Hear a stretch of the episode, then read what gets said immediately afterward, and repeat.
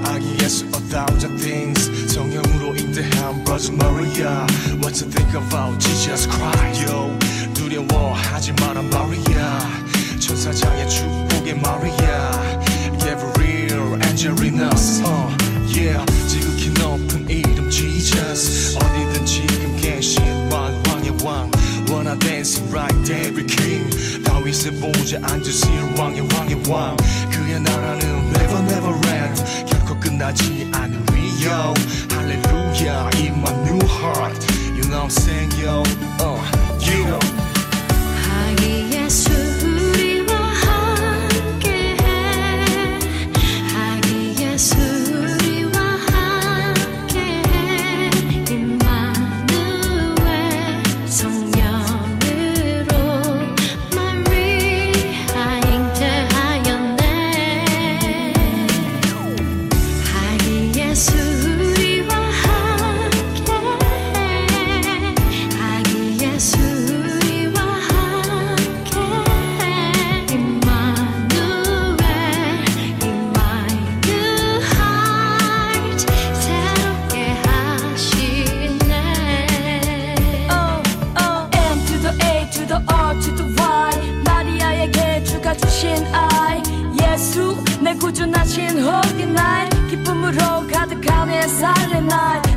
주를 찬양하니 why?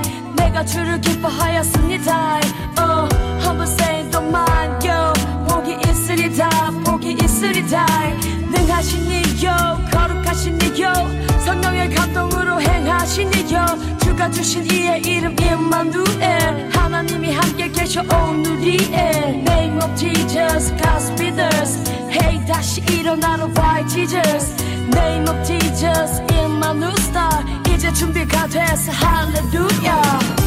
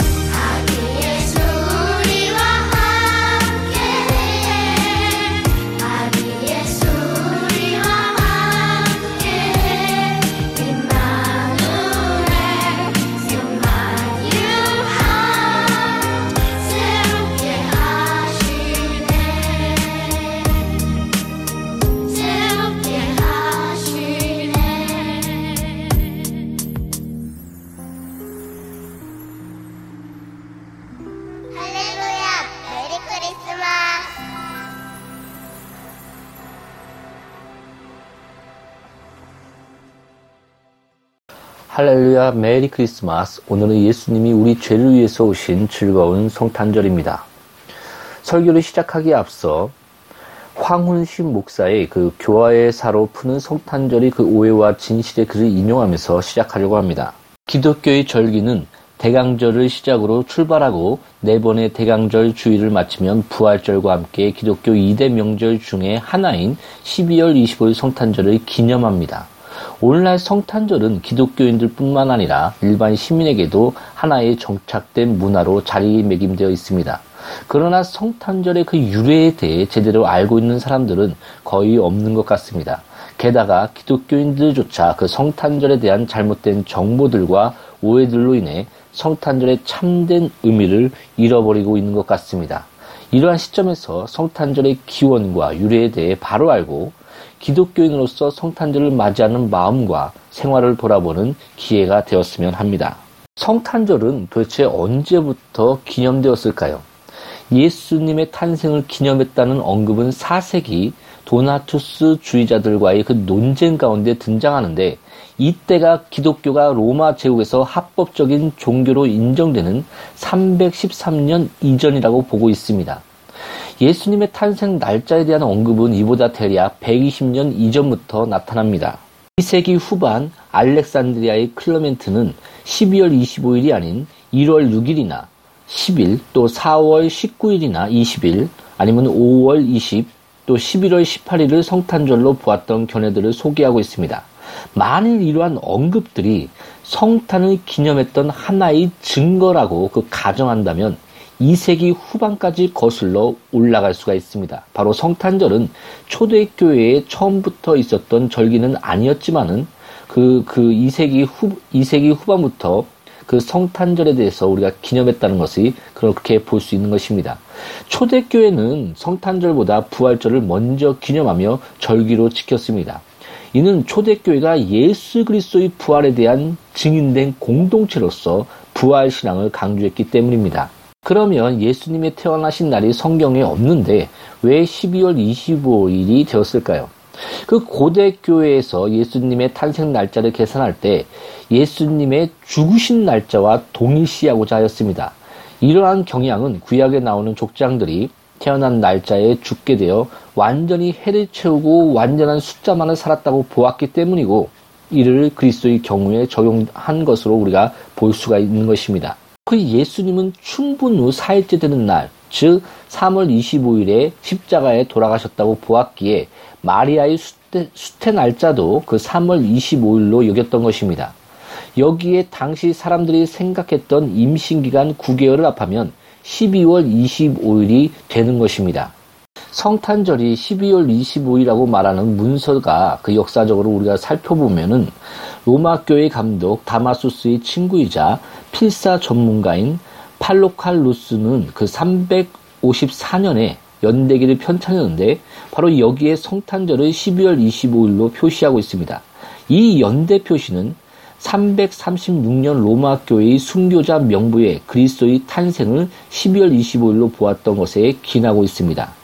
근데 그 동방교회에서는 왜 어, 보면 그 성탄절의 그 날짜가 달랐습니다. 고대 동방교회는 예수님이 바로 십자가에 돌아가신 날짜를 4월 6일로 보았습니다. 마찬가지로 수태 날짜도 4월 6, 일이기 때문에 탄생 날짜는 그 임신 후 9개월이 되는 1월 6일이 된 것입니다. 1월 6일은 동방교회에서 그리스도의 탄생과 그리스도의 현현, 바로 주현절을 동시에 기념했던 날이기도 하였습니다. 그러나 오늘날 대부분의 동방교회는 다시 그 12월 25일을 성탄절로 지키고 있습니다. 다만 그 동방교회에서는 오늘날 대부분이 사용하고 있는 그레고리력이 아닌 율리우스력을 그 교회력으로 계속 쓰고 있기 때문에 성탄절을 1월 7일 그 율리우스력으로 12월 25일에 기념하고 있는 것입니다. 그리고 또 이단들이 자주 사용하는 그 성탄절은 이교도 축제가 아니냐 그 그렇게 얘기를 하는데 우리가 그, 그 로마의 콘스탄티누스 황제, 황제가 그 성탄절의 축제를 그 제정에 관여했는가를 우리가 역사적으로 살펴보면 로마 제국의 황제 콘스탄티, 콘스탄티누스는 1세기 324년 제국의 수도 로마에서 비잔티움으로 옮긴 이후 성탄절이 행해졌다는 기록은 380년경에 나타납니다. 이러한 정황으로 우리가 콘스탄티누스 황제가 성탄절 그 성탄절을 제정에 관여했다는 주장은 설득력이 떨어집니다.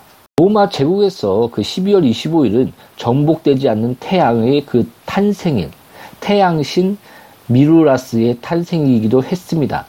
그래서 학자들 가운데서는 4세기 교회가 이 태양신 그 탄생일을 기독교적으로 받아들여 기독교인들을 이교 축제로부터 보호하려고 했다는 것과 또한 로마 제국에서 합법적인 종교로 인정받은 기독교가 당시 사회를 지배하고 있던 이 축제 문화를 기독교적으로 수용함으로써 기독교의 위치를 강화시키려 했던 것이라고 주장도 합니다. 그러나 성탄절은 분명히 그리스도의 탄생의 기원을 두고 있고 이교 축제의 대체물이라고 할 만한 확실한 결정적인 증거는 없습니다. 크리스마스는 이름 그대로 예수 그리스도의 탄생을 기념하며 예배하는 날입니다. 이것을 확실히 아시고 오늘의 본 말씀인 마태복음 1장 21절부터 23절을 읽겠습니다. 오늘의 본 말씀은 마태복음 1장 21절부터 23절입니다. 찾았으면 같이 교독하겠습니다. 아들을 낳으니 이름을 예수라 하라. 이는 그가 자기 백성을 그들의 죄에서 구원하의 자이심이라 하니라. 이 모든 일이 된 것은 주께서 선지자로 하신 말씀을 이루려 하심이니 이르시되 보라 처녀가 잉타여 아들을 낳을 것이요 그의 이름을 임마누에라 하리라 하셨으니 이는 번역한즉 하나님이 우리와 함께 계시다 함이라 아멘. 오늘 본문은 예수님이 오신 목적에 대해 분명하게 말씀하고 있습니다. 자기 백성을 그들의 죄에서 구원하여 자이심이라. 바로 예수님은 자기 백성을 그들의 죄에서, 바로 그들의 죄에서, 우리의 죄에서 구원하시기 위해 말씀이 육신이 되어 이 어둠의 땅에 빛과 생명으로 오신 것입니다. 십자가의 빛으로 죄에 싹인 사망의 어둠을 깨뜨리시고 영생의 길을 여신 것입니다. 하나님의 형상의 회복과 예수 그리스도의 그 연합 안에서 자녀의 축복을 이루신 것입니다.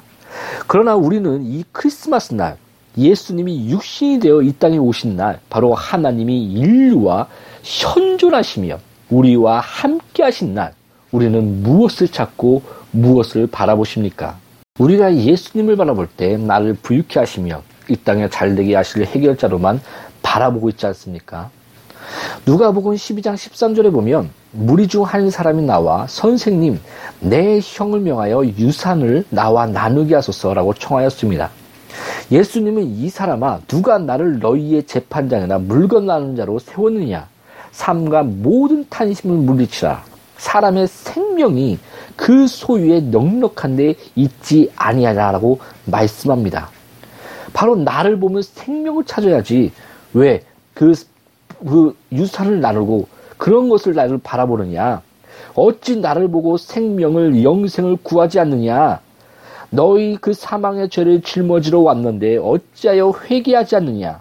생명이 그 소유의 넉넉함에 있지 않다고 말씀하신 것입니다. 사랑하는 성도 여러분, 여러분은 예수님을 통해 도대체 무엇을 보십니까? 여러분이 이 땅에 오신 그 예수님을 통해서 우리가 무엇을 그렇게 여러분을 기쁘게 하는 것입니까? 한번 스스로 깊이 묵상하여 보십시오. 꼭 병을 낫고 이적과 표적을 보면서 기뻐하는 것이 아닙니까? 바로 이적과 표적만 보고 예수님께 나오지 않았습니까? 물론 그 이적과 표적을 통해 하나님의 말씀이 사실임을 보이면서 또 예수님께 또 성령과 능력을 기름 붓하사 예수님이 하나님의 아들이심을 또한 하나님도 증거하셨습니다. 그러나 이적과 표적 그 자체만 바라보는 자에게 예수님은 악하고 음란한 세대가 표적을 구하나 나는 요나의 표적, 이 표적밖에 볼 것이 없다라고 말씀하셨습니다. 곧 3일 만에 죽고 사는 요나의 표적, 바로 십자가 외에는 너에게 보여줄 것이 없다라고 말씀하신 것입니다. 그리고 또 자기 배를 위하여 먹고 마시는 것을 위해 온 자들을 향해 또 예수님이 이렇게 말씀하셨습니다. 요한복음 6장 26절에 예수께서 대답하여 이르시되 너희에게 이르노니 너희가 나를 찾는 것은 표적을 본 까닭이 아니요 떡을 먹고 배부른 까닭이로다라고 말씀하십니다. 그러며 예수님은 꾸짖으시며 썩은 양식을 위해 일하지 말고 영생하도록 하는 양식을 위하여 하라라고 말씀하시며 내가 너희에게 보일 표적은 광야에 주었던 만나의 표적보다 더한 하늘로부터 오는 참떡 바로 생명의 떡이긴 나이다 라고 말씀하고 있는 것입니다. 다시 나를 볼 때 왜 생명과 영생을 바라보지 않느냐라고 예수님은 말씀하고 있는 것입니다. 우리 그 요한복음 6장 35절과 40절 한번 봅시다. 35절에 예수께서 이르시되 나는 생명의 떡이니 내게 오는 자는 결코 줄이지 아니할 터이요 나를 믿는 자는 영원히 목마르지 아니하리라. 40절에 내 아버지의 뜻은 아들을 보고 믿는 자마다 영생을 얻는 이것이니 마지막 날에 내가 이를 다시 살리라 하시니라. 아멘. 사랑하는 성도 여러분, 예수님 그분 자체, 그분을 찾으십니까? 예수님이면 만족하십니까? 그이 땅에서 그 부유함 때문에 또 자기의 배를 위해서 또 이적과 표적을 바라보며 또 병을 낫기를 구하, 구하며 예수님을 찾는 것이 아닙니까? 그러기에 먼저 예수님 그분 자체를 인격적으로 만나십시오. 우리를 위해 십자가를 지시며 피와 물을 다 흘리신 예수 그리스도. 그 예수 그리스도께서 우리 울고 있는 우리를 향해 너와 내 자녀를 위해 울라라고 말씀하셨습니다. 바로 너와 내 자녀를 위해 울라. 바로 그 통곡을 예수님의 통곡을 잊지 마십시오. 죄란 그런 것입니다.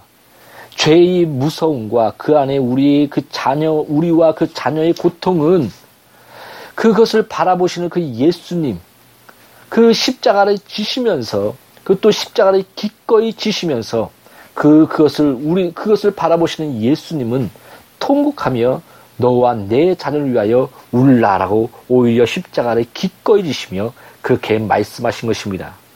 요한복음 10장 18절에 이를 내게서 빼앗는 자가 있는 것이 아니라 내가 스스로 버리노라. 나는 버릴 권세도 있고 다시 얻을 권세도 있으니 이 계명은 내 아버지에게서 받았노라 하시니라. 바로 예수님은 스스로 우리를 위해 피와 물을 다 흘리신 것입니다. 누가 빼앗는 자가 있는 것이 아니라 우리를 위해서 우리 죄에서 우리를 건지사 바로 스스로 십자가를 지신 것입니다.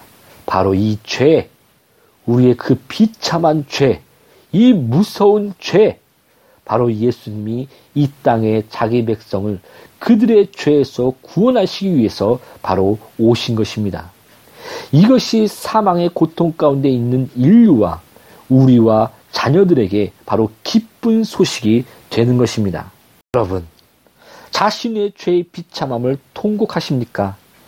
인류가 죄의 고통 가운데 신음하는 소리를 들으십니까? 바로 서로를 칼과 총으로 죽이고 인류는 그 반은 굶어 죽어가는데 그 이웃은 음식을 일부러 먹고 버립니다. 이것이 바로 죄의 비참함입니다. 유대인들을 몇만 명씩 확살하면서 바로 와서 가정에 와서 웃으며 가족과 샴페인을 터뜨리는 이런 비참한 모습이 바로 죄의 결과입니다. 죄는 하나님이 없는 어둠입니다. 그 공허에 스스로 선하게 왕자에 오른 인류는 끝없는 사망과 고통과 피조분의 신음의 그 외침을 낳게 된 것입니다. 이런 신음과 고통을 본 많은 성각자들은 철학자나 정치가나 또 지식인들은 그 여러 가지 모양으로 그 해결해 보려고 애썼지만은 결국 죄의 그 돌에 다 넘어졌습니다. 바로 그 예수님은 이 죄의 비참함과 무서움을 바라보시며 너와 내 자녀를 위하여 울라라고 말씀하신 것입니다. 바로 십자가의 고통 속에서 통해하는 눈물로 신음하며 외치신 것입니다. 예수님은 그래서 그 가장 첫 설교부터 회개하라고 외치시며 죄의 무서움과 비참함에서 돌이켜라라고 말씀하신 것입니다. 옳은 눈이 죄를 짓게 하거든 그 눈을 빼어 던져버리라. 신체의 한 부분을 읽는 것이 온몸이 지옥에 던지는 것보다 던져지는 것보다 낫다라고 말씀하신 것입니다. 사랑하는 성도 여러분, 잘 아십시오. 기독교는 회개가 없는 죄사함은 없습니다. 다시 말해 십자가 십자가가 없는 그 귀중하고 그 은혜가 넘치고 그 예수님의 그 피와 물을 다 흘리신 그 희생이 없는 그런 십자가가 없는 용서는 없는 것입니다. 십자가는 우리의 비참한 죄를 발견하게 하며 하나님의 사랑과 우리를 그 죄에서 건져내사 하나님의 형상으로 다시 거룩으로 회복하려는 아버지의 열망을 보게 합니다. 그래서 기독교는 회개가 없는 죄삼이 결코 없는 것입니다. 그리고 또 거룩한 성화가 없는 칭의는 없는 것입니다. 여러분, 지금 십자가를 지고 가시는 예수님을 바라보십시오. 살이 찢겨 나가는 채찍을 맞으시고 무거운 십자가를 지고 가시며 뒤를 돌아보시며 신겨운 목소리로 외치는 소리 너와 내 자녀를 위하여 울라. 우리는 무엇을 위해 애통해야 합니까? 우리는 예수님이 이 땅에 오신 것을 보면서 무엇을 찾고 무엇을 바라며 도대체 무엇 때문에 기뻐 찬양하며 예비하며 경배하는 것입니까? 사랑하는 성도 여러분, 오늘 이 크리스마스에 모든 것을 내려놓고 내 영혼의 아버지신 하나님께 벌거벗은 영혼 그 자체로 나아갑시다. 그리고 예수님이면 충분합니다. 생명의 떡이신 예수님을 기뻐합니다.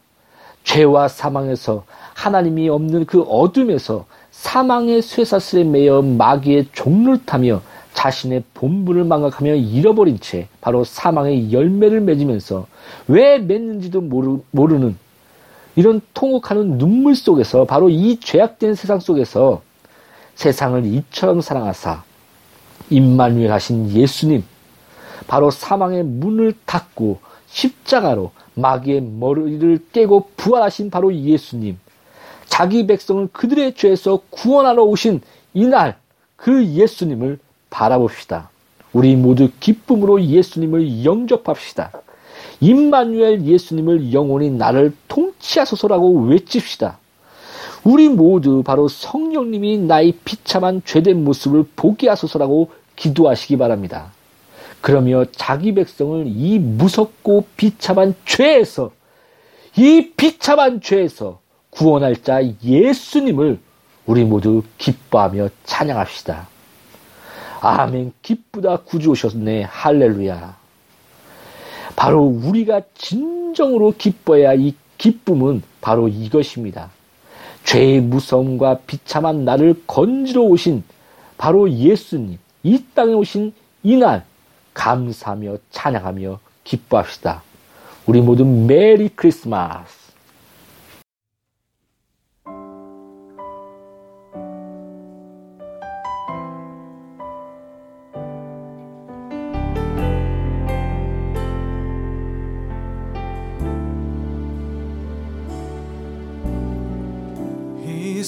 세상 가장 아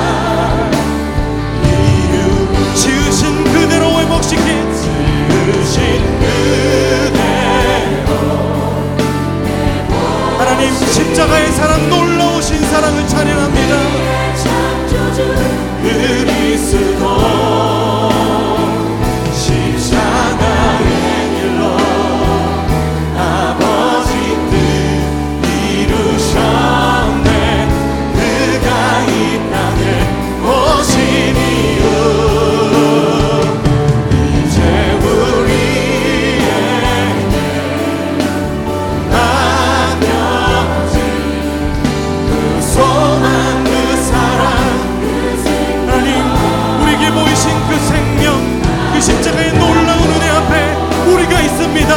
우리가 아버지의 사랑을 알길 원합니다. 그 안에 반응하길 원합니다. 우리가 이 땅에 살아가